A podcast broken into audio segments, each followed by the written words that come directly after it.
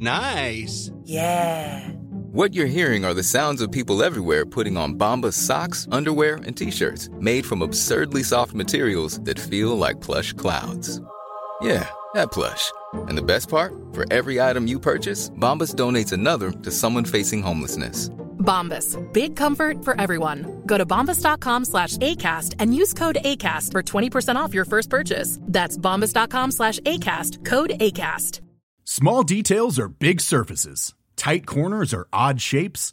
Flat, rounded, textured, or tall.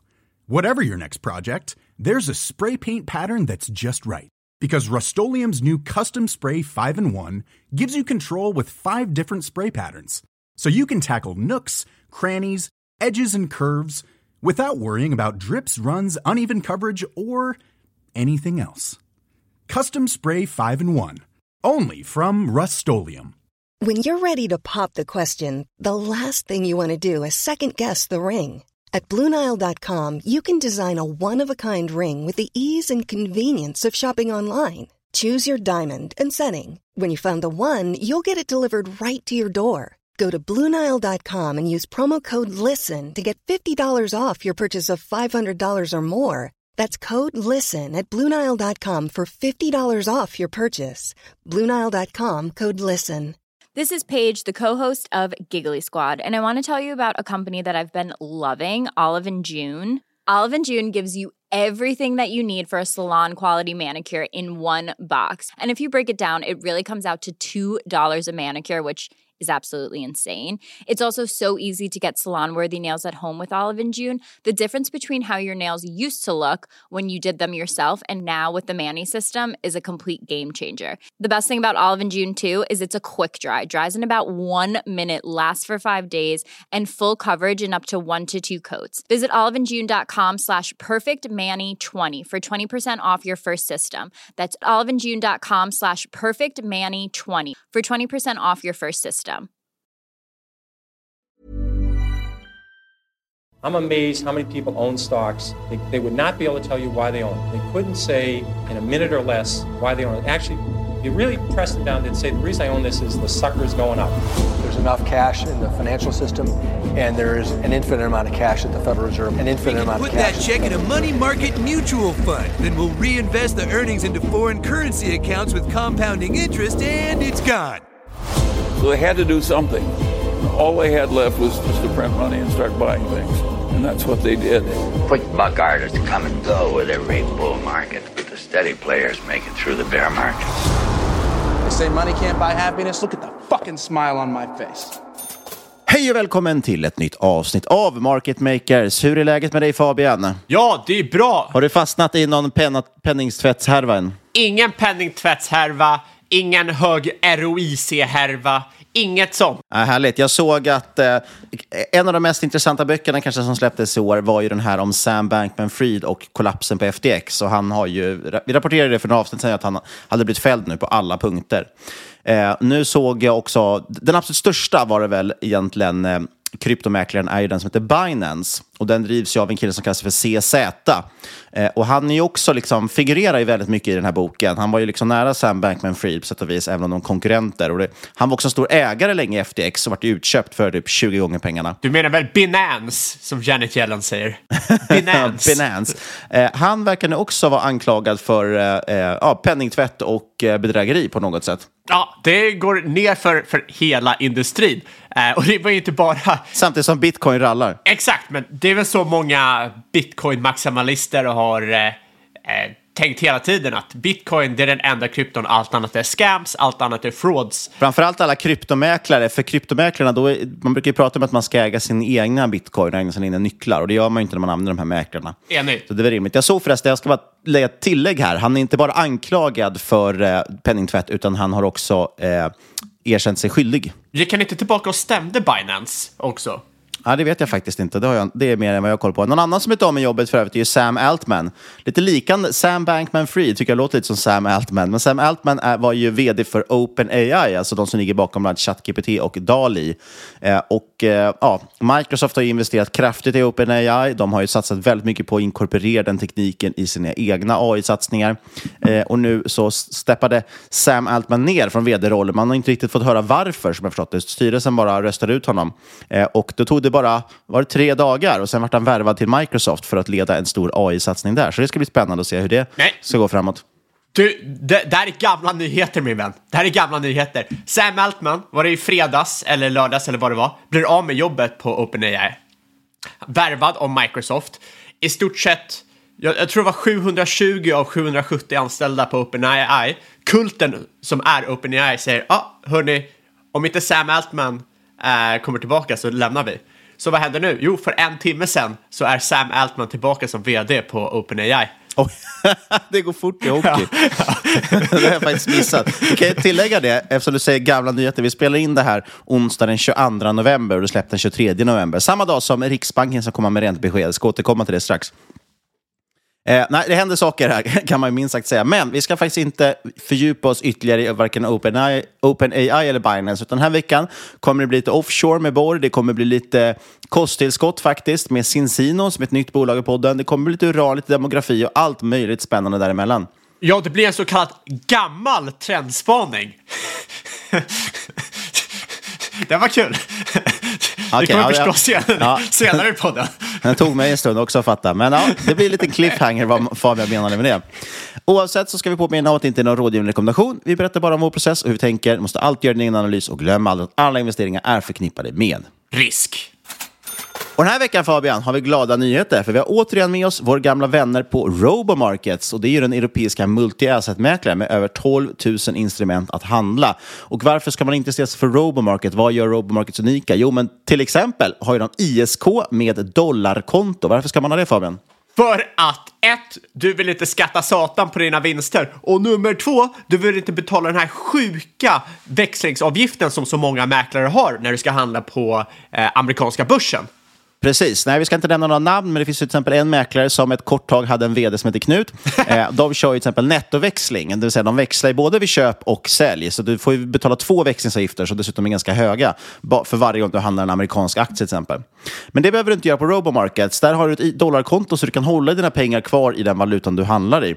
Eh, och de har dessutom, alltså när du handlar amerikanska aktier i ETF så har de dessutom inga växlingsavgifter, så att det är liksom extremt billigt. Och om det inte vore nog så har de dessutom marknadens bästa villkor för just USA-handel eh, med ett minimikortage på en halv dollar. Ja, och en nyhet man vill trycka lite extra på också är att man nu har en koppling mot TradingView för handel på sitt Robomarkets-konto direkt i TradingView. Ja, det är ju supersmart. Det är ju många som använder TradingView och grafverktygen där och så vidare för att analysera aktier och index och så vidare.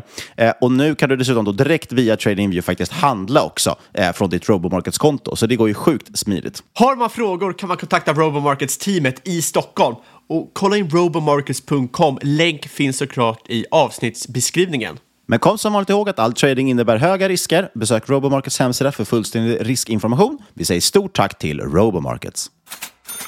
Ja du Fabian, var ska vi egentligen börja? Ska vi prata Argentina kanske med libertarianen som har tillsatts där? Ska vi prata demografi eller eh, mina spaningar om räntebesked och eh, den stora krisen som är på ingång? Var vill du börja?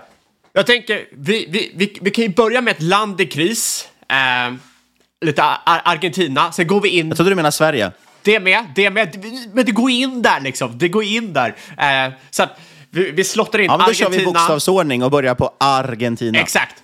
Och eh, ingen har väl missat här att libertarianen eh, Milley har röstats in eh, i, i, i landet. Han, då, han ska få liksom, göra lite förändringar i Argentina där den annualiserade inflationen i oktober låg på 143 procent. Mm, då ska man inte klaga med bara 15 vi haft i Sverige. Exakt. Och eh, ja, kikar man på argentinska börsen så rallade det ju satan när han valde sin majoritets... Eller des, majoritets hur säger man det här? Ett statligt bo bolag som inte är helt statligt, men majoriteten ägs av staten. Majoritetsstatligt ägda oljebolaget. Ja, men precis. Ett oljebolag som är majoritet, vars majoritetsägare är staten kan vi väl säga. Exakt. Eh, YPF, det gick upp hela 40 procent på nyheten. Eh, eftersom Milei, han har ju väldigt mycket planer här för privatisering och tillväxt för både shale och offshore. Och jag tycker det här är intressant för att vi har ju snöat in lite här på energi senaste två åren försöker gräva ut en liten nisch här eftersom alla techbolag går dåligt nu för tiden. Men, eh, och, och, det man kan säga, om, om ni, jag tror ingen har missat hans eh, fantastiska frisyr. Han ser ut som att han eh, är med i filmen Anchorman nästan. Eh, men hans stora grej som du är inne på, det är ju att han är libertarian. Han kallar sig till och med för anarkokapitalist. kan man ju googla på om man har lite kvällsläsning, vad det innebär. Eh, och han har ju bland ut en film just när han stod och rev bort alla, liksom, han har skrivit upp alla myndigheter på post-it-lappar och så stod han och rev ner dem för att symbolisera att han ska minsann riva ner staten. Eh, och det är väl ett svar på att man har haft väldigt mycket socialism i Argentina och man menar på att den inte har funkat och det är det som är liksom, ligger till grunden för eh, den enorma inflationen och den dåliga tillväxten i landet. Och nu då satsar man på ett helt omkullkastande, alltså en hel omkullkastning av det eh, och liksom, ja, gör en 180 graders sväng helt enkelt. Dessutom lite andra saker. Han vill ju också närma sig till exempel USA, vilket man kanske inte gjort tidigare, och liksom västvärlden överlag. Ja, och eh, jag ser många som tänker att ah, han kommer inte kunna göra någon förändring. Eh, det kommer bara bli, bli sämre. Men alltså, ibland är det såna, liksom, har du sådana lägen, det är samma sak på aktiemarknaden. Om någonting går från jättedåligt till lite mindre dåligt, då är det väldigt stor uppsida där. Jag ska prata lite om det senare. Men det som är intressant här för Argentina också, som många kanske inte lägger så mycket vikt vid, är att de har en väldigt stor shale-källa som kallas eh, Vaca Muerte med väldigt hög potential eh, och det här forecastas kunna producera en miljon fat om dagen om man får den up and running till 2030. Och som referens här så producerar amerikanska källguldkornen Permian Basin, Backen och Eagle Ford cirka 8,5 fat per dag. 8,5 miljoner fat per dag eh, per oktober 2023.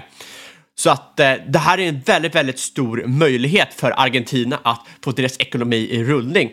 Eh, jag tror personligen inte att det här kommer att vara lika disruptivt som den amerikanska shale-sektorn för oljeindustrin eftersom USA har ju mycket mer utvecklad infrastruktur i landet, eh, vilket gör att eh, och framförallt har de ju större skala på sin shale, vilket gör ju att de kunde ju pumpa ut väldigt mycket olja väldigt billigt och det underkuttade ju i stort sett alla andra spelare på marknaden. Det kommer du antagligen inte kunna göra eh, i Argentina, men eh, det kommer ju såklart vara otroligt bullish för Argentinas ekonomi om de får det här att fungera, för då har de ju ett, eh, eh, ja, en, en, en väldigt stor supply av olja. Dessutom satsar man på deepwater exploration, alltså man åker ut i utehaven, offshore, Uh, och man ska faktiskt börja borra första deepwater-källan 2024 med Equinor, Shell och YPF vid rodret. Och uh, Valaris står för riggarna. Det som är intressant här är att Argentina har väldigt liknande geografi som Namibia och uh, Sydafrika. Och efter framgångarna där så har det väl öppnat ögonen för många andra länder att de har källor också de kanske ska värna om och få in lite pengar till statskassan. Och med det här sagt så tänkte jag bara hoppa tillbaka till förra veckan. Jag vill inte ha, prata för mycket om offshore-olja den här veckan, eh, så, så det blir bara en snabb offshore-uppföljning eh, efter borrapporten. Inget oväntat i rapporten, eh, men jag tyckte att det var väldigt positivt call.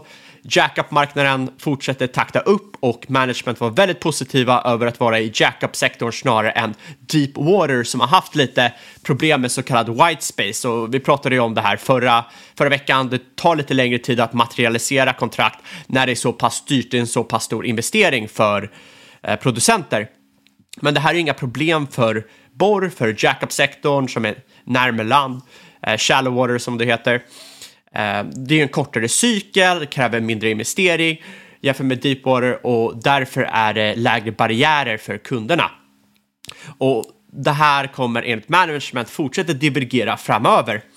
Eh, till exempel såg man nu att eh, de fortsätter expandera längden på kontrakt och eh, day rates går högre. Man fick en 12 månaders extension på riggen Skald på 165 000 dollar om dagen som är ett ny high. higher for longer alltså. Eh, men allmänt så har ju den här oron för då white space dragit ner hela sektorn de senaste månaderna. Men inget som jag personligen lägger jättemycket vikt, med, eh, jättemycket vikt vid.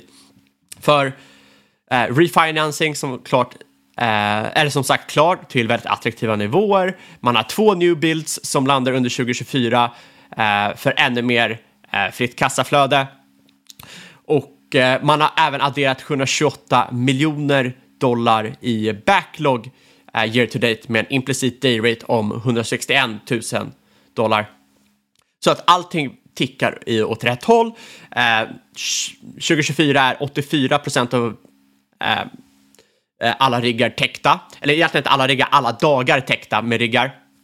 Och eh, 60 procent är täckt 2025 och det här är till en dayrate över 130 000 eh, om dagen. Och det här gör ju att det blir väldigt lätt att räkna på vad det kommer få för ebitda och FCF under 2024-2025, vilket gör att man kan känna sig relativt lugn med vad som kommer spela ut sig, även om marknaden kanske freakar ur. Ehm, Just nu handlas det till ev ebitda 6 på ehm, 2024s guidance, vilket ligger på 500-550 miljoner dollar. Jag tror management är väldigt konservativa här. Eh, jag själv har väldigt svårt att eh, se dem generera under 600 miljoner ebitda med 130 000 day rates och över det. Eh, såklart kan det ju hända saker att de måste eh, har stora gap i kontrakten och får in några dåliga kontrakt och så, vilket skulle då dra ner guidance, men jag tror att, eller dra ner resultatet, men jag tror att management är relativt konservativa här. Eh, man börjar även med kvartalsvis utdelning om 0,05 dollar per aktie.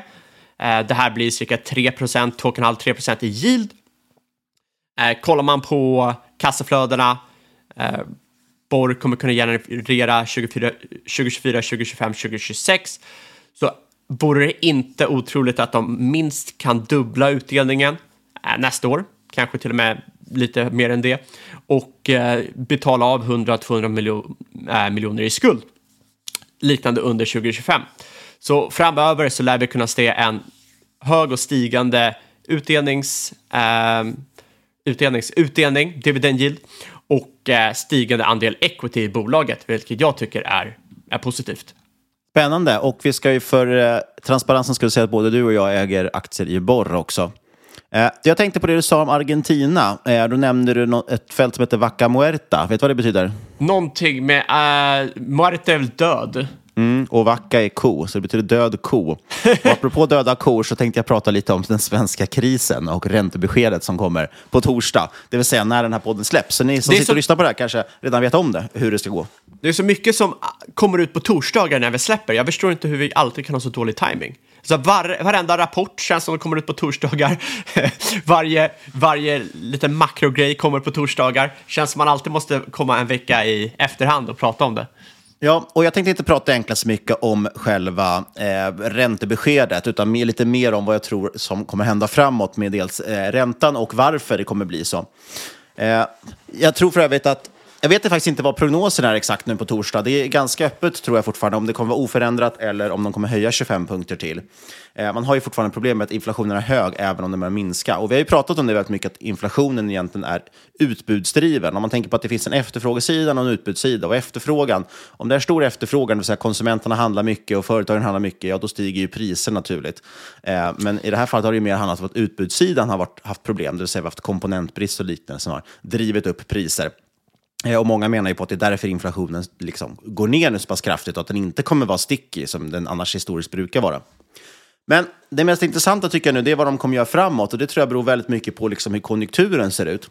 Eh, och man har ju märkt det att det har ju inte sjunkit så mycket efterfrågan i Sverige trots att man har höjt räntan enormt mycket jämfört med tidigare så ser det ändå ut som att liksom den svenska konsumenten fram tills nu ungefär varit ganska stark. Och vi har ju pratat om det också i podden, att vi tror det beror på att ja, men den här sista, det här kanske var sista sommaren, liksom, till exempel. Man var faktiskt ute och reste och spenderade pengar. Mycket för att man fortfarande kanske hade ändå ett uppdämt resebehov och så vidare efter corona.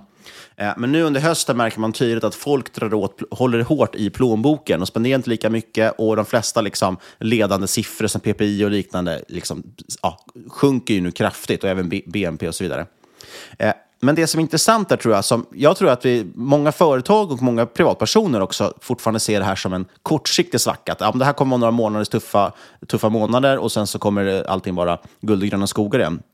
Och jag tror ju tyvärr att det är eh, tvärtom, att, vi kommer se lite, att det kommer vara lite längre. Och någonstans tycker jag också att man börjar märka det. När man pratar med folk nu på olika företag så märker man det sakta men säkert att det börjar mycket, mycket mer pratas till exempel om varslingar och, och ned, nedskärningar och kostnadskontroll har vi ju pratat om länge. Det har man ju sett i bolagsrapporter också.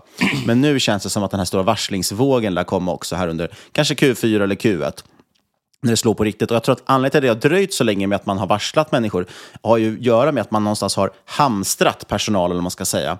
Eh, efter man vill, man vill stå väl rustad på andra sidan av den här ekonomiska svackan. Man trodde att den var kortsiktig och därmed tänkte man att okej, okay, men vi kan liksom Eh, vi kan klara oss igenom det här. Det blir lite ökade kostnader och sämre intäkter, men vi överlever till andra sidan. Nu när man börjar se att okay, men det här kanske kommer hålla i sig lite längre och det kanske inte ens riktigt har börjat än, eh, ja, då, kommer man kanske, då går det helt enkelt inte att ha kvar personalen för att det blir för lång tid. Och anledningen till att man har hamstrat är ju också för att det har varit en enorm brist på kompetent personal eh, under flera år. Det har ju varit nästan, enorm, alltså, nästan omöjligt att få tag på senior personal, folk som är duktiga helt enkelt. Vilket ju är intressant med tanke på att vi samtidigt har haft liksom rekordhög arbetslöshet. Eh, för att det är många som inte kommer ut i arbete, men de är helt enkelt inte kvalificerade nog. Och det som jag tror är lite unikt också med just den här krisen som vi liksom är på väg in i, eller som har börjat kanske. Eh, man kan väl för sig hävda att alla kriser är unika, det är väl därför det blir kriser. för om det hade blivit likadant som förra gången, då hade man ju kunnat styra undan det kanske. Men det unika tror jag med den här krisen just, det är ju liksom läget vi kommer ifrån. Eh, och att den här krisen också kommer slå mot offentlig sektor som jag tror på ett annat sätt än vad man har sett i tidigare kriser i Sverige. Annars någonstans så brukar det klassiska vara att det är liksom stöttepelaren. Att när det blir dåliga tider, då blir det oftast det för att industrin viker på grund av konjunkturen till exempel. Och då kan ju staten gå in och kompensera genom att öka infrastruktursatsningar och så vidare, vilket driver upp eh, syssel, sysselsättningen i landet. Eh, och man kan öka anslag till offentlig sektor och så vidare. Helt enkelt trycka ut pengar för att försöka stimulera på de delar man kommer åt. Problemet nu är ju att det är precis tvärtom. Eh, industrin är en av de få saker i Sverige som faktiskt lyckas tuffa på hyfsat. Och det har vi sett på alla storbolagsrapporter i Sverige. Och de tackar ju på, taktar ju på, på grund, eller tack vare liksom den svaga svenska kronan antagligen, eftersom de lever så mycket på export. Men den offentliga verksamheten däremot går ju på knäna och det gör de på grund av inflationen och höga räntor. Eh, det normala är, tror jag, jag tror att det, liksom, grundproblemet här är att det mesta av offentlig verksamhet har ju en form av indexuppräkning. Att man justerar upp hela tiden budgeten kanske 2% ungefär, som det har varit i linje med inflationen. Men i år har lönerna istället ökat typ 4% och övriga kostnader kanske 10-15% vilket gör att den här indexjusteringen inte täcker upp för de ökade utgifterna. Och det här gäller liksom, det blir, resultatet av det här blir att man får en, re, en nedskärning i reella termer. Eh, man kan till exempel, det var för någon vecka sedan, såg jag Sveriges Radio gick ut och sa att de skulle spara en kvarts miljard. Och vi ser liknande saker egentligen över hela brädet med offentlig verksamhet. Till exempel, det mest akuta liksom, exempel man kan säga, det är väl att titta på regionerna, där bland både Region Östergötland och Region Västra Götaland, de har ett totalt anställningsstopp, samtidigt som vi har brist på vårdpersonal. Men de säger att vi kommer inte ha någon vård kvar alls om vi inte liksom slutar anställa. Så det är ett jätteintressant läge, jobbigt läge förstås, men väldigt också intressant eftersom det ser väldigt annorlunda ut tycker jag än vad det har varit tidigare i historien. Det vill säga att man, det finns inga medel, det finns inga resurser för att stötta upp till exempel med den offentliga verksamheten och stimulera ekonomin. Eh, och staten har inte råd att låna särskilt mycket pengar för att liksom, betala det här med lån eftersom räntorna är så pass höga. Och det normala som sagt också, förutom att staten kan gå in då och, och stötta upp med, med, satsningar, så brukar ju också Riksbanken vara de som kan dra sitt stå till stacken genom att sänka räntorna och därmed stimulera ekonomin lite grann, så man får fart på saker och ting igen. Men nu vill man inte Riksbanken sänka eftersom inflationen fortsatt är hög, eftersom konjunkturen inte har vikt tillräckligt mycket. Eh, och det är ju för att efterfrågesidan inte är det mest intressanta, utan det är utbudssidan som är mest intressant och den kan de inte påverka. Så istället har de fortsatt höja, liksom. och det är väl klassiskt Riksbanken att de alltid gör saker för sent eh, och de lär antagligen börja sänka för sent också. Eh, och, ja, jag tror någonstans dock att det kommer bli så. Det känns som att när vi sen står nu i kanske Q1, Q2 med en rejäl lågkonjunktur, vi har börjat få stora varslingar, sjunkande inflation samtidigt som tur är och en krisande offentlig sektor, då tror jag att man någonstans kommer börja bli tvingad till att börja sänka räntor igen. Så att vi någonstans på sikt kan hamna mer, på mer rimlig nivå, kanske kring 2-3 procent i styrränta. Det är det som kallas the pause, min vän. Och då drar inflationen satan. Eh, jag, jag, jag, jag tror att alla som tror att de supply chain-problem som skapades av covid och faktiskt innan covid, det var ju när eh, USA och Kina började med sitt handelskrig. att, att man magiskt kan sätta upp, eh, liksom supply chain kedjor är ju så jäkla komplext. Det är ju bara en supply-kedja av massa supply-kedjor. Det är det är ju som ett spindelnät. Och för att bygga spindelnät behöver du en spindel som långsamt bygger upp det här. Men slår du ner det sen, det är väldigt svårt att försöka få tillbaka det här eh, som det var innan. Eh, utan det kommer se väldigt annorlunda ut. Och det är väl lite det som är risken med dagens supply chain också. Så och att man är, inte riktigt kollar där det som är viktigt. Man kollar mycket på, på hamnar och liknande. Men det kanske inte riktigt är, är där man borde lägga fokus. Nej, men och så är det. Och det är väl därför kontraktstillverkaren har gått så bra, eftersom många av dem är en del av den här nearshoring-trenden. Sen tror jag dock också, det man ska tänka på, nu var ju Xi Jinping, alltså Kinas eh, kommunistledare, och besökte USA för ett tag så här. Och även om Biden råkade kalla honom för diktator, så känns det som att det där gick ganska bra. Jag tror att mycket av det har att göra med att man försöker lappa ihop relationen igen, för att man vill försöka på något sätt återställa lite, så, så som det såg ut innan de här kriserna. Absolut, vilket, vilket jag tycker är fullständigt rimligt. Det är, jag, jag förstår inte varför Kina skulle välja att hänga med Ryssland istället för USA. Men eh, jag är ingen geopolitisk expert heller, men det känns ju som en win-win för båda länderna. Eh, allmänt så tycker jag man ska, när, när det kommer till liksom, arbetslöshet och kris ska man komma ihåg också att det är en laggad indikator. Många tenderar ju att agera som att allting är ledande. Man ser krisen och sen säljer man av allting. Men man ska komma ihåg att det här händer ju liksom när allting redan har hänt. Det är då, det är då man börjar se folk få sparken. Ja, men precis, och, och det märker man tydligt på företagsledningen att de flesta förstår knappt ens vad de lever i för tid, utan de tittar hela tiden bakåt väldigt mycket och tror alltid att saker och ting ska bli bättre än vad det är. Förutom när det går dåligt, och tror man att det ska gå sämre än vad det är. Men och an, det är lite därför jag lyfter upp det också. Det är inte för att jag tror att man kan liksom göra någonting egentligen med det här, utan det är mer en förklaringsmodell. Det är ganska intressant att se att okay, Absolut den här krisen som vi står i, i nu, och den har ju antagligen redan påbörjat, när vi kollar tillbaka på det så kommer det här vara en del av liksom lågkonjunkturen som vi är i nu. Eh, och det förklarar ju varför börsen har gått ner så pass mycket inför det här.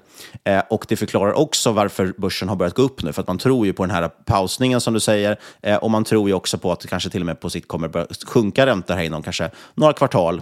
Eh, och det är en förklaringsmodell till varför många aktier har gått upp väldigt mycket också nu. Framförallt väldigt mycket av det här riktigt utbombade har man ju sett stiga liksom tvåsiffrigt här i Sverige, vilket är intressant. Ja, och det, det, Men, det, det kan ju Alltså. såklart vända, det vet ju inte vi. Men jag tycker liksom, man ska komma ihåg att liksom, företagsledare och folk som jobbar statligt, så de, kommer in, liksom, de är inte experter på att veta vad ekonomin är på väg eller liksom, aktier och så vidare och så vidare. Så det är väldigt viktigt att hålla med sig som sagt att det här är en laggad indikator. Det är nästan lite som när eh, svenska kronan eh, gick så, har, det har gått uruselt mot dollarn och euron.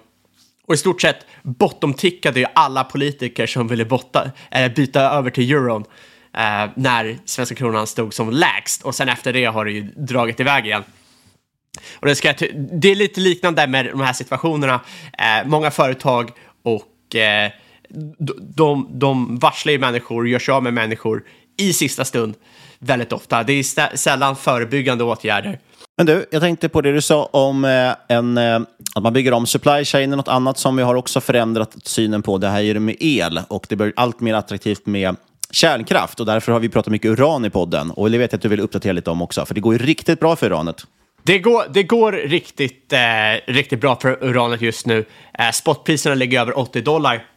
Och en stor anledning är att vi har ju en till sekulär trend just nu och det är ju lite tråkigt, men det är en konflikttrend.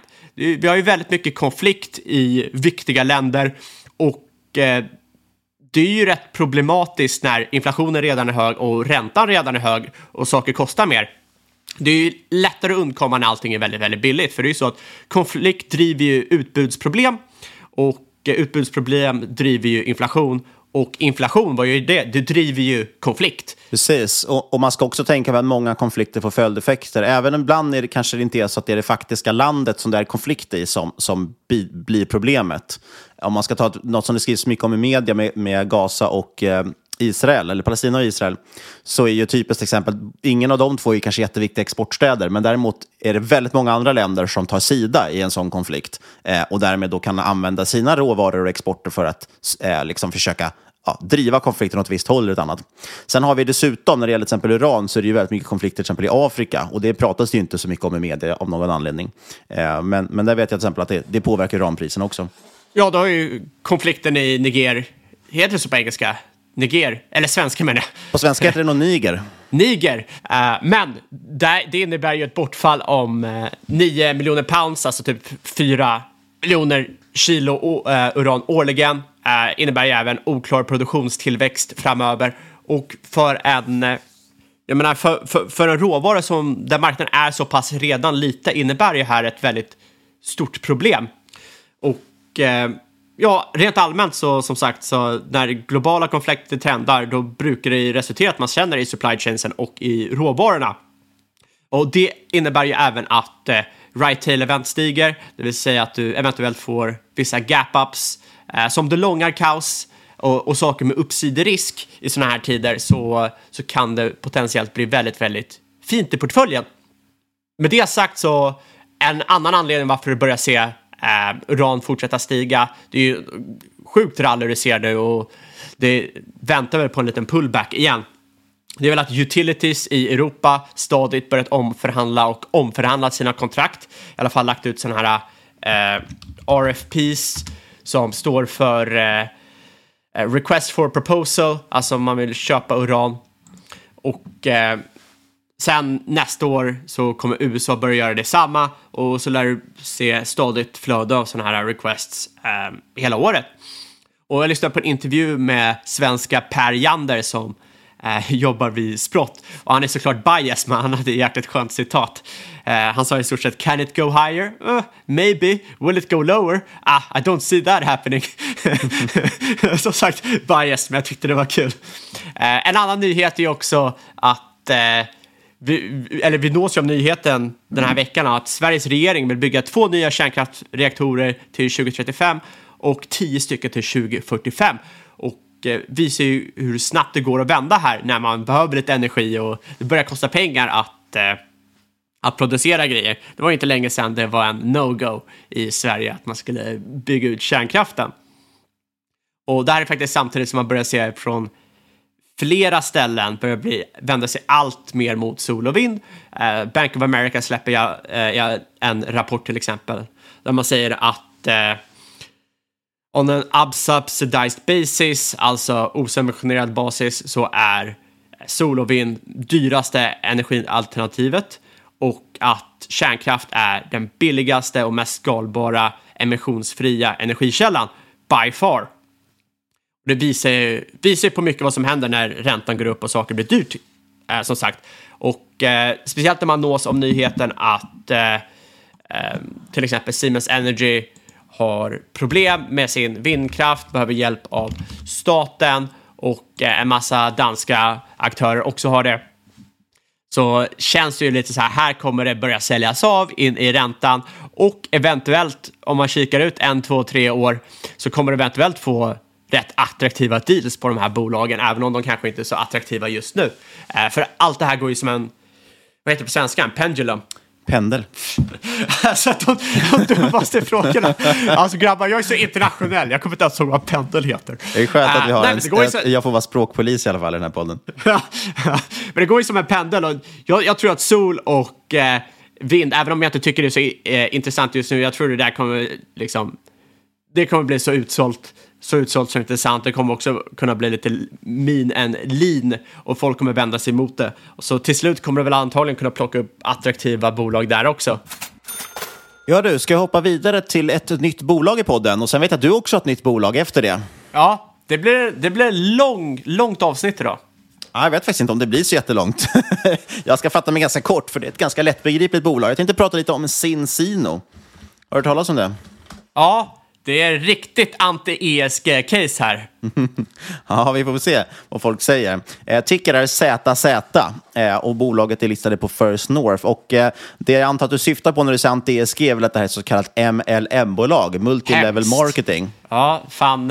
Eh, och eh, det finns mycket klagomål mot det här bolaget. Om man googlar lite på dem finns det mycket artiklar i media att läsa om kunder som till exempel säger att de har signat upp sig på avtal här men inte kommer ur dem och så vidare. Eh, Cincino själva däremot skriver mycket om pyramidspel och MLM på sin hemsida för att få sina egna sidor att ligga högre upp i rankingen eh, när man googlar till exempel Cincino Pyramid Scheme eller Cincino MLM. Men vad är MLM för någonting då? Jo, ett klassiskt exempel är Herbalife som Bill Ackman försökte stämma och det kom ju en bra dokumentär om det. Och det handlar egentligen om, det de brukar kalla för nätverksförsäljning idag tror jag för att försöka undvika det här MLM-uttrycket. Och det handlar ju egentligen om att istället för att man går ut och säljer de här produkterna i en vanlig butik så använd, anlitar man istället, så pratar man om direktförsäljning. Man anlitar helt enkelt folk, eller folk själv, kunderna själva går och säger att jag vill bli återförsäljare. Och sen har ju de till exempel, ja, tittar man tillbaka på gamla Tupperware och liknande produkter som många känner igen, då hade man ju sådana house parties och så skulle man då gå ut bland sina vänner och så försöka sälja de här produkterna till dem. Gammal hedligt pyramidschema. Ja, det är det man inte får säga att det är. Det är inget pyramidspel. För ett pyramidspel, då handlar det bara om pengar. I det här fallet har man en produkt emellan och därmed blir det inget pyramidspel. Eh, enligt alla definitioner och regler. Vi måste vara noga med att säga det så vi inte bestämda där. Men däremot så kan man ju säga att själva formen av det här nätverket som byggs upp som säljer är produkten pyramidformat. är pyramidformat, så mycket kan vi säga. För att den som ligger längst upp får ju då oftast provision på de nedanstigande leden. Så om jag först börjar sälja de här produkterna och så rekryterar jag dig Fabian att du blir min underförsäljare, då kommer jag helt enkelt få en liten provision av dig. Och sen rekryterar du underförsäljare och så vidare och så vidare. Eh, och framförallt brukar det vara så, det är ganska tydligt att oftast pratar ju bolaget, vi kommer få så mycket skit om det här för övrigt, det kommer få så mycket mejl, arga mejl. Jag kommer inte få skit, du kommer jag få kommer skit. få- Jag, Ja. jag, jag köper olja, vilket gör det bättre för de som har det sämst i samhället. Du bara vill tjäna pengar på de som har mest utsatta i samhället. Fy fan. Niklas, Ja. inte Fabian. Fabian skulle aldrig köpa något sånt här. Bra, då har vi det på. Ja, Jag, jag, ska återko- jag ska komma lite till den, den grejen också, den moraliska aspekten. Men jag vill ändå bara få det här ur vägen så folk förstår det. Och det, det är anledningen till att jag har liksom hållit mig lite vid sidlinjen på det här bolaget i, i många år. Jag har följt dem och sett dem och, och sett deras fantastiska vinsttillväxt, men alltid känt mig lite tveksam till det. Sen tycker jag det är svårt också för att vi har inte ens kommit in på vad de säljer för någonting. Jag kommer till det strax, men det är också svårt att avgöra liksom, kvaliteten på deras produkter tycker jag. Eh, den är säkert jättebra, men, men det är svårt att avgöra menar jag bara. Eh, i alla fall, det vi skulle säga bara om nätverksförsäljning är att oftast, det som brukar vara kännetecken för det här är att man pratar kanske inte alltid så mycket om just produkten, utan man pratar oftast väldigt mycket om möjligheten, affärsmöjligheten. Så om jag då är försäljare så går ju inte jag till dig och säger hej, vill du prova de här kosttillskotten från Cincino som är så himla fantastiska, eller de här Tupperware-burkarna, utan jag kommer till dig och säger, vill inte du också börja sälja det här? Det är en jättebra affärsmöjlighet. Eh, och då måste du köpa ett intropaket med liksom, produkter. Jag lyssnade bland annat på en intervju, det finns inte så jättemycket material på dem, men jag hittade en intervju med en av deras större säljare i Sverige. Eh, och han berättade själv så att han har bakgrund inom att driva bland annat kasinospel eh, och han blev indragen genom ett löfte just om att man kunde tjäna miljoner på det här. Och han har gjort det idag, det har gått väldigt bra för honom. Eh, men det är ju klassisk survivorship bias, man lyfter ju upp, oftast bara upp dem som det har gått bra för. Eh, och I podden fokuserar de väldigt lite på faktiska produkter, utan pratar ju snarare om hur ska man pitcha in till andra att de ska bli distributörer och hur ska man då, som de säger, sälja drömmen, deras ord. Eh, och De trycker också mycket på att det är viktigt att investera mycket i det här, för då kommer man kämpa hårdare med att sälja om man lagt ut mycket pengar. Ja. Eh, han tog ju själv ett, lån. Bra tecken. använde sitt, han tog sitt, använde sitt kreditkort, maxade sitt kreditkort för att köpa sitt startpaket. Och Det gjorde ju då att han behövde kämpa väldigt hårt för att bli av med det. Så det är bara lite bakgrund. Nu har vi fått det ur vägen.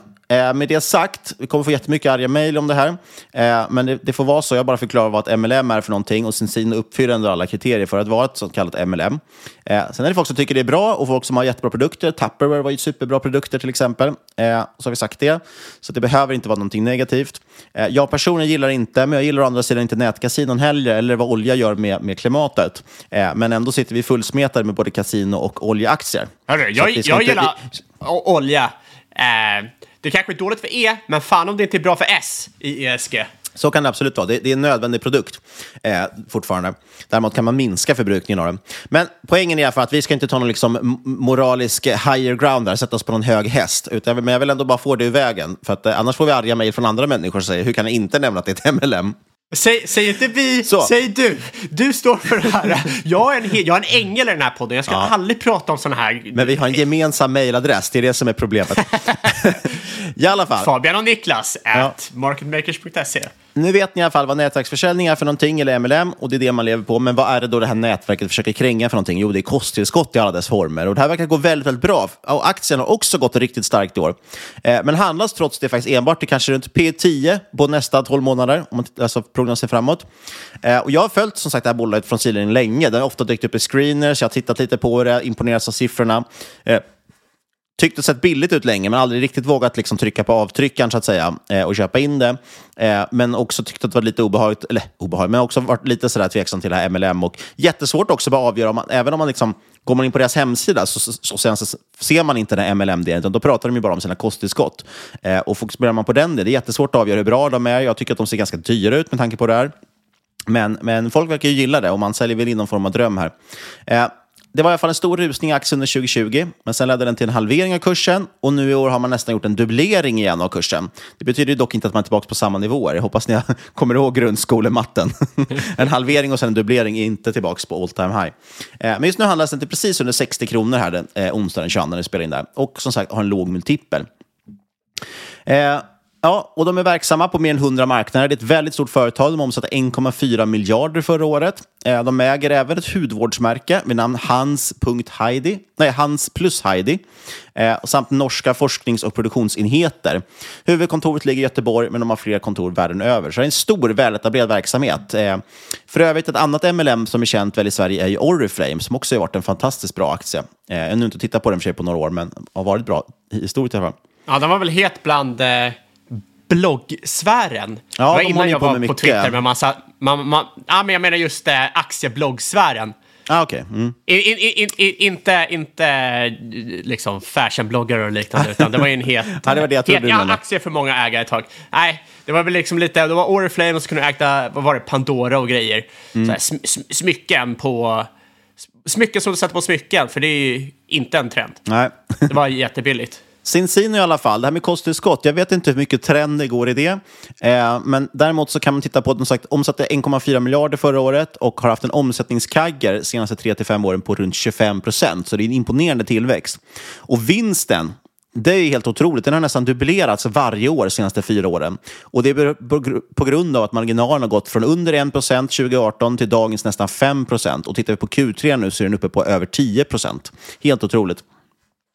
Eh, så någonting händer här. Antagligen har de nått väldigt stora skalfördelar, det är min gissning här. Eh, och det jag kan försöka utläsa från rapporten också. Eh, omsättningstillväxten dock under 2022 var dock inte så stark. Där växte man ungefär 5% men lönsamhetsförbättringar var liksom det som driver vinsttillväxten. Även om just 2022 minskar man faktiskt marginalen något och därmed också vinsten. Men 2021 var det en otroligt bra marginal, 2020 var bra, bättre marginal än året innan och så vidare. Så att i princip varje år förutom just 2022 eh, minskar man marginalen. Eh, ökade man marginalen, förlåt. Och det betyder ju att eftersom 2022 var ett, ett sämre år så har man väldigt lätta komps nu jämfört med föregående år. Och tittar man då på Q3 här som kom in så ser vi att, att där rapporterar man en tillväxt på drygt 20 procent, till och med 25 procent om man tittar på det enskilda kvartalet. Och vinsten växer över 200 procent. Och det är ju för att man kommer från väldigt låga nivåer 2022 som var väldigt svagt. Man visar en ny all time high i ebitda-marginal och nettomarginalen, alltså vinsten på sista raden, eh, den ligger på 12 procent i marginalen just nu. Tittar man över hela 2023, alltså de första tre kvartalen, är det nästan 10 procent. Så det är ju enormt starkt. Eh, ja, och man dessutom, då, som jag tyckte var lite intressant, som man lyfte upp också, man har ju lanserat något som heter sinsinotest.com, där man kan testa sig, man kan beställa hem tester som jag förstår det, för eh, brist på olika kosttillskott, höll jag på att säga, på brist på vissa näringsämnen, och sen då vill de sälja kosttillskott. Och man har gjort nu en miljon tester, så det är antagligen en väldigt bra business för att sälja mer kosttillskott. Eh, bolaget, eller, det intressanta här egentligen är, så här, kan de fortsätta där? Kan man fortsätta öka marginalen jättemycket? Nej, jag tror inte det. Det finns ju dock en viss optionalitet här, att skulle man fortsätta öka marginalen bra, eh, ja då är, får man ju en enorm uppsida. Men jag tycker räkna lite mer konservativt på det här, och tänka att ja, men visst, men omsättningen kan nog fortsätta några procent som den gjort tidigare. Eh, men, men däremot så kanske vinsten, vinstmarginalen är densamma, och, men då växer ju den några procent ändå. Men jag tycker med en så pass låg multipel som där, jag landar ju på som sagt P 10 någonstans för nästa år, då är det ändå ganska attraktivt måste jag säga. Det enda som talar emot det tycker jag är lite kanske MLM-trenden då, eller MLM-grejen. Eh, det intressanta dock och fundera på lite så här, hur påverkas de här dåliga tider? Om vi sa som innan då att vi kanske ser en stor varslingsvåg eh, och, och vi är på väg in i lågkonjunktur. Hur påverkas den här typen av dåliga tid, hur påverkas den här typen av bolag av dåliga tider? Och jag tänker lite så här då, ska man tänka first level, ja, folk kommer inte lägga pengar på dyra kosttillskott när de blir av med jobbet. Det är väl en ganska rimlig antagande. Men tänker man second level, de säljer ju inte kosttillskott, utan de säljer ju en affärsmöjlighet. Och folk kanske är mer öppna för det när de just har blivit av med jobbet eh, och inte hittat något nytt och istället lever på a-kassa. Och då tänker man att eh, det är kanske det här jag ska satsa på nu. Kanske leva min dröm och bli egenföretagare och börja sälja kosttillskott. Så det är väl lite som man skulle kunna tänka också, att det kan faktiskt vara så att det till och med är positivt för bolaget med sämre tider. Nej, men det tror jag. Det ser väl. Uh, uh, Herbalife hade väl otroligt bra år 2009. Och det är väl mycket för att många som var på ruinens brant var ju tvungna att ta, liksom, göra någonting för att försöka tjäna pengar. Oftast tog de sina sista slantar de hade i plånboken och slängde in det i Herbalife och sen blev det ruinens brant där då och förhoppningsvis var det bara metaforiskt och inte faktiskt att de hoppade från branten. Men eh, så, så det är inte så konstigt. Men i Sverige tror jag att det kanske är lite, lite annorlunda med tanke på att du har ett safety net i form av en a-kassa som du inte har i USA. Ja, och då är frågan... Kom, eller så är det så, just därför är det positivt. För har du den a-kassan, då betyder, eller inkomstförsäkring kan man ju också, då betyder det att du fortfarande har en intäkt, eh, men du hittar inget nytt jobb, så du sitter med väldigt mycket tid på dina händer och faktiskt lite kapital, eller lite pengar. Eh, och det är kanske då du just tänker, så, ja, men jag kanske ska satsa på det här då istället. Eh, och leva min dröm, liksom. Och bli egen. Ja, det, det, det, det är sant. Det finns ju fruktansvärt många Facebook-morsor där ute som sitter och pumpar olika MLMs och jag menar, så, så fort, det, det, är någonting när du fyller 50-55 som varannan post du lägger ut är ju, är, är ju en MLM-scheme. Det är naglar och det är tänder och allt möjligt. Äh, så det, det, är nog en oändlig, oändlig äh, tab på det här. Men äh, sen, sen, sen, sen, får man väl se om de är rädda och offra sina a-kassepengar för, för det här. Men det är nog som du säger, många kanske vill realisera sin dröm. Ja, det känns ändå som det har funnits en stark sån trend i att många ska satsa på att bli sin egen och så vidare. Så jag vet inte, jag tycker ändå att Cincino känns faktiskt väldigt, väldigt attraktivt om man bara tittar på det rent pengamässigt så att säga. Det är en låg multipel, det finns eh, stora chanser att man, man behöver egentligen bara behålla liksom en ganska marginell tillväxt eh, för att fortfarande se väldigt attraktivt ut. Och då har du en option på att de fortsätter lönsamhetsförbättringarna och då blir det betydligt billigare till och med. Eh, jag har dock inga aktier i Sensin just nu. Jag har lite moraliska tveksamheter, lite funderingar kring det här bolaget. Men eh, jag tyckte det var lite intressant att titta på. Som sagt, jag har ju som sagt följt det så pass länge, eh, men aldrig ägt någonting i det. Och jag tyckte att det kunde vara lite intressant att lyfta upp nu, speciellt nu med tanke på att Q3 var så otroligt stark. Eh, och kan tänka mig att det dyker upp många rader. Så Cincino, eh, tycker ZZ. Och apropå 50-åriga morsor, det här, det här är avsnittet med de bästa övergångarna tror jag. Apropå 50-åriga Facebook-morsor så vill du prata lite om just en åldrande befolkning. Ja, det är en gammal liksom jag höll på att dra samma skämt igen som jag gjorde i början. Ja, men det är ju faktiskt så här, när vi startade podden, vi pratade inte så mycket om... Eh, om aktier, vi pratade bara om demografi. bolag. vi pratade ju mest om så sekulära trender och sen sa vi lite tickers och sen var det klart med det. Det var otroligt skönt. och nu, nu måste man ju göra research och grejer, det är ju asjobbigt. Uh, men eh, jag tycker faktiskt åldrande befolkning är tillbaka på tapeten eh, som sekulär trend. Man, liksom, det är intressant att kolla på eh, igen. Och ni har ju hört det förut, befolkningen i väst blir allt äldre. Och det är inte bara S, det är eh, norr och syd och öst också. Hela världen blir äldre. Men då är stora frågan, varför är det intressant just nu? Jo, för att vi troligtvis har nått en inflektionspunkt där många av de här bolagen eh, kommer ut botten av senaste cykeln och så har du en eh, rätt trevlig tid framöver eh, rent fundamentalt. Då kollar man här nu att, eh, fokusera lite på USA här. Eh, amerikaner över 80 har växt med kagger om 1,7 procent mellan 2010 och 2022.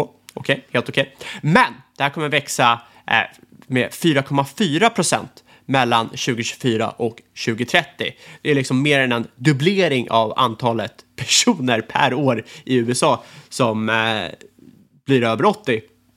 Och det som är intressant här är att tänka efter hur det här kommer påverka samhället. Och som sagt, vi har ju pratat mycket om det här tidigare, inte så mycket de senaste åren, men det är väl någonting som får ticka på i bakhuvudet. Eh, speciellt om man tar hänsyn till att 80% av pensionärer över 75 i USA fortfarande äger och bor i sitt egna hem. Eh, hur kommer det här påverka bostadsmarknaden i USA när de till exempel ska sälja? Eh, och eh, det, det är ju så att baby boomers, de har ju såklart, eh, det är ju såklart den generation med mest stålar. Så om de säljer hemmen och åker in på ålderdomshemmet, ja det resulterar i ett massivt skifte av spenderande. Och det är just ålderdomshem som jag tycker ser väldigt intressant ut här. Såklart är det liksom den här trenden innebär ju såklart andra intressanta möjligheter, men just nu har jag snöat in mig lite på ålderdomshem. Det är bra, du lägger, förbereder lite för framtiden. Exakt, förhoppningsvis eh, lång, långt bort, eller så dör man i hjärtattack innan, vilket antagligen är rimligt med tanke på min livsstil. Eh, framförallt så tycker jag att eh, ålderdomshem, eh, ja det har jag redan sagt, men det ser rätt intressant ut här. Eh, för det var ju så att den tidiga bullmarknaden sprack mitten på 2010. Då hade man byggt ålderdomshem eh, som satan helt enkelt. Eh, och det var oversupply med låg beläggningsgrad som följd. Och det här spelar roll eftersom det är väldigt stora fastigheter. Eh, fastighet? Det är väldigt stora kostnader för att driva de här fastigheterna och ett sånt här bolag. Eh, så under en viss beläggningsgrad så tjänar du inga pengar, men över en viss beläggningsgrad så ser det ut som en hockeyklubba. Det är alltså en väldigt cyklisk industri här Eh, och den här cykliska industrin förlängdes på grund av covid. Så om beläggningsgraden var låg innan covid så blev den ännu lägre under covid tyvärr. Um, så det här liknar ju rätt mycket uh, många andra bolag vi har pratat om de senaste åren. Väldigt cyklisk industri, antagligen uh, rätt leverad industri, uh, höga fasta kostnader, men liksom når du över de här fasta kostnaderna så expanderar marginalen väldigt, väldigt snabbt. Så varför inflation? Eh, inflation? Jag säger liksom fel på varannat annat ord. Det är helt otroligt. Inte inflation, inflektion. Varför inflation just nu? Ja, framförallt är det privata eh, ålderdomshem som är intressant här. Eh, det som kallas nursing homes.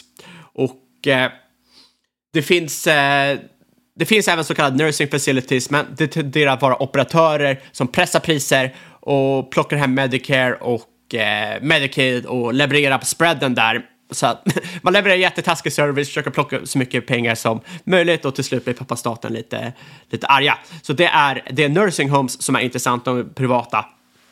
Och kikar man här så är nybyggen är på lows. Det är typ ner 80% från piken. Eh, nyöppningar är på lows. Eh, konstruktionskostnader är upp cirka 60% sedan 2014. Eh, obsolescence tickar upp, alltså det som byggs förfaller. Eh, samtidigt som efterfrågan redan nu har börjat accelerera senaste två åren. Eh, accelererar efterfrågan otroligt eh, snabbt. Och det här tar inte hänsyn heller till att en miljon nya pensionärer ungefär hamnar i relevanta målgruppen varje år fram till 2030. Och då är det så många andra bolag vi har pratat om. Minskad supply, ökad demand, det ger ju troligtvis en viss pricing power här. Och intressanta bolag tycker jag att kika på i sektorn är operatörerna Brookdale Senior Living, tycker BKT och eh, Sienna Senior Living, tycker SIA. Samt riterna Welltower Well, Ventas, VTR och Omega Healthcare Investors, OHI. Den senare satt jag och många andra yield-investerare eh, och vevade i i förra cykeln. Både upp och en del ner sen. Så det är nog många som känner igen sig det och känner igen den ticken i alla fall. Eh, det som är intressant här är att fundamentan faktiskt börjat förbättras och du märker i marknaden att sentimentet börjar förbättras också. Eh, ett citat, citat från Wells vd i senaste conference callet i stort sett att Uh, han säger business is fantastic, cash flow is going straight up, alltså affärerna är fantastiskt och cash flow bara fortsätter stiga. Och det mest intressanta här är att Um, ta tar bara det här på engelska, jag orkar inte översätta, ni får lära er engelska om ni inte kan det. Usually when fundamentals are strong, asset prices are high. This is the first time in my career fundamentals are strong and asset prices are low, so making significant amount of returns from what we are buying. Och eh, ja, vanligtvis fundamenta stark, priser stark. Nu är det ju fundamentan stark men priser låga och det gör ju såklart otroligt attraktiva tillfällen. Och han är såklart biased, han är vd för ett sånt här bolag, men kikar man runt i sektorn så märker man rätt tydligt att, att fundamenten börjar vända och det, det, inflationspunkten är nog här. Eh, men vi ska inte kika på raterna här, vi är ju stockpickers, så vi kollar lite på operatörerna och då har jag valt att kika på Brookdale Senior Living. Och det här är USAs främsta, det är alltså numero uno, det är liksom nummer ett operatör för ålderdomshem i USA. Eh, man har 94 procent privat, eh, privata hem med 672 så kallade communities och 57 000 enheter, alltså lägenheter. Eh, Man eh, nådde high i beläggningsgrad. eh, i slutet av förra cykeln. Eh, och det var ju då Q4 2013 ungefär. Då låg man på cirka 90 procent. Det här föll mot 84 procent under 2019 och sen föll man hela vägen ner till 70 procent under eh, pandemin. Men nu har man stadigt börjat ta sig tillbaka och ligger på cirka 78 procent per Q3 2023. Den här beläggningsgraden säger inte så mycket, men tänk, det var högt, det föll jättemycket, nu börjar det takta tillbaka. Man har alltså haft en otroligt... Säger du att eh, pensionärerna dog under corona? Det är exakt det jag säger. Det var liksom... det, det var en... Men du säger i siffror. exakt, det var liksom, de hade en omvänd eh, covid-effekt. Så det var det, det som alla e-handlare hade. Pensionärshamn, eh, pensionärshemmen hade exakta motsatser. Det gick åt helvete. Eh, men man har haft en otroligt recovery de senaste två åren. Och eh, under 2023 så är ju prio såklart att man ska maxa Eh, beläggningsgraden och eh, priset med tanke på till exempel inflation och lönerna. Och att man troligtvis har lite mer pricing power än vad man haft senaste cykler den senaste cykeln. Eh, under Q3 så växte beläggningsgraden med 1,1 procent sekventiellt och intäkter från de boende växte med cirka 10 procent year on year. Och man guidar även för 10 procent tillväxt year on year i Q4 Eh, fortsatt ökning i beläggningsgraden. Och beläggningsgraden har ju nu växt sju månader i rad, tenderar att falla lite första månaden på året. Ehm, men sen är det liksom tillbaka, så det är lite volatilt, men trenden pekar ju uppåt över tid. Som sagt känns det lite som man nått en inflationspunkt här, eh, kommer fortsätta takta upp. Eh, något man kan påpeka här är att bolaget såklart har en kraftig skuldsättning, cirka en miljard i market cap, 5 miljarder totalt i enterprise value. Men eh, det är rätt kontrollerade räntekostnader, det är väl 4-5 procent. Um, och det, det är inte liksom största, största problemet i en sån här bransch så länge som man, eh, man når sin beläggningsgrad. Så, i alla fall. Eh, 2022 hade man 75% beläggningsgrad, drog in cirka 2,8 miljarder med negativ ebit. Nu i 2023 har man cirka 78% beläggningsgrad, drar in cirka 3 miljarder dollar.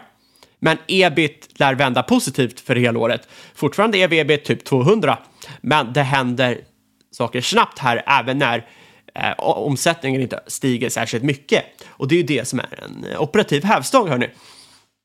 Återvänder man till pre-pandemic highs, alltså cirka 85 procent, så har man potential att addera cirka 250 eh, miljoner dollar i intäkter och vid tidigare cycle highs på 90 procent, cirka 420, eh, 450 miljoner intäkter. Och en stor del skulle ju här kunna eh, röra sig ner mot bottom line, framförallt om vi ser rörelsemarginal expandera som i tidigare cykel. Eh, bolaget handlar nu eh, mellan ev-ebit 5 och 10. Det är en, liksom, på, på 90 procent beläggningsgrad, vilket jag tror man kan röra sig mot. Och eh, troligtvis kommer man kunna betala av skulder och ge annan shareholder returns över tid, lite utdelning och så. Eh, dessutom sitter man på cirka 6 miljarder i assets mot ett market cap på 1 miljard. Så det är inte bara så att man sitter på mycket skulder, man sitter på mycket tillgångar också. Som sagt, EV, ebit 5 till 10 är ett jäkligt stort spann här Fabian. Eh, men här påminner jag lite om Monish Pabrai och eh, risk versus uncertainty.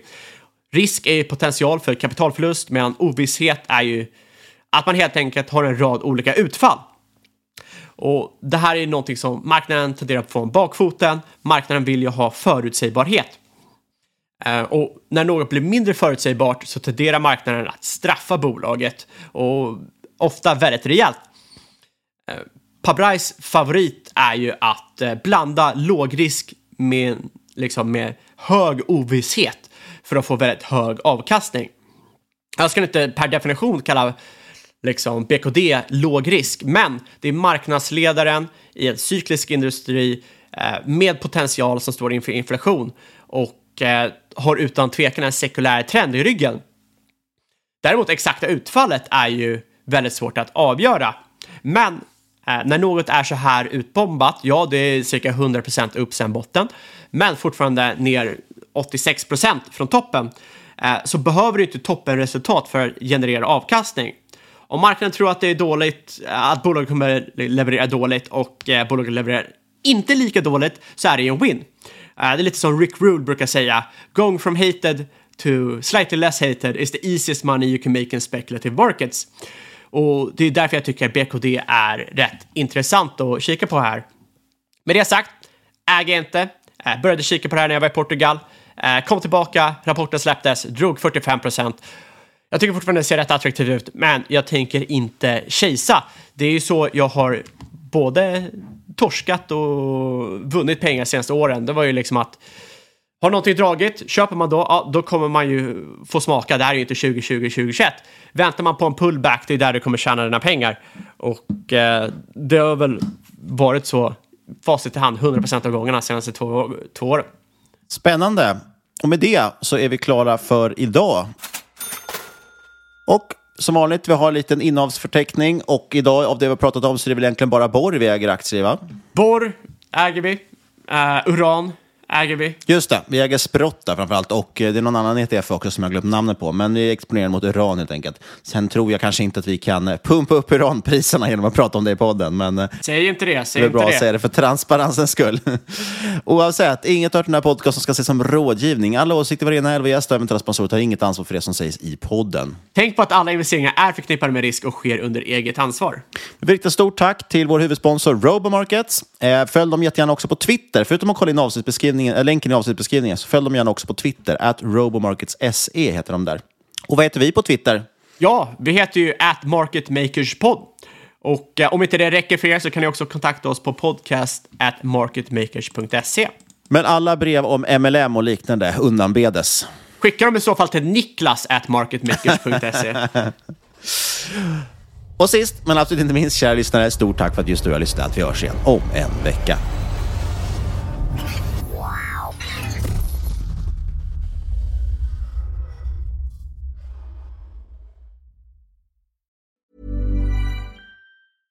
Small details are big surfaces. Tight corners are odd shapes. Flat, rounded, textured, or tall. Whatever your next project, there's a spray paint pattern that's just right. Because Rust new Custom Spray 5 in 1 gives you control with five different spray patterns.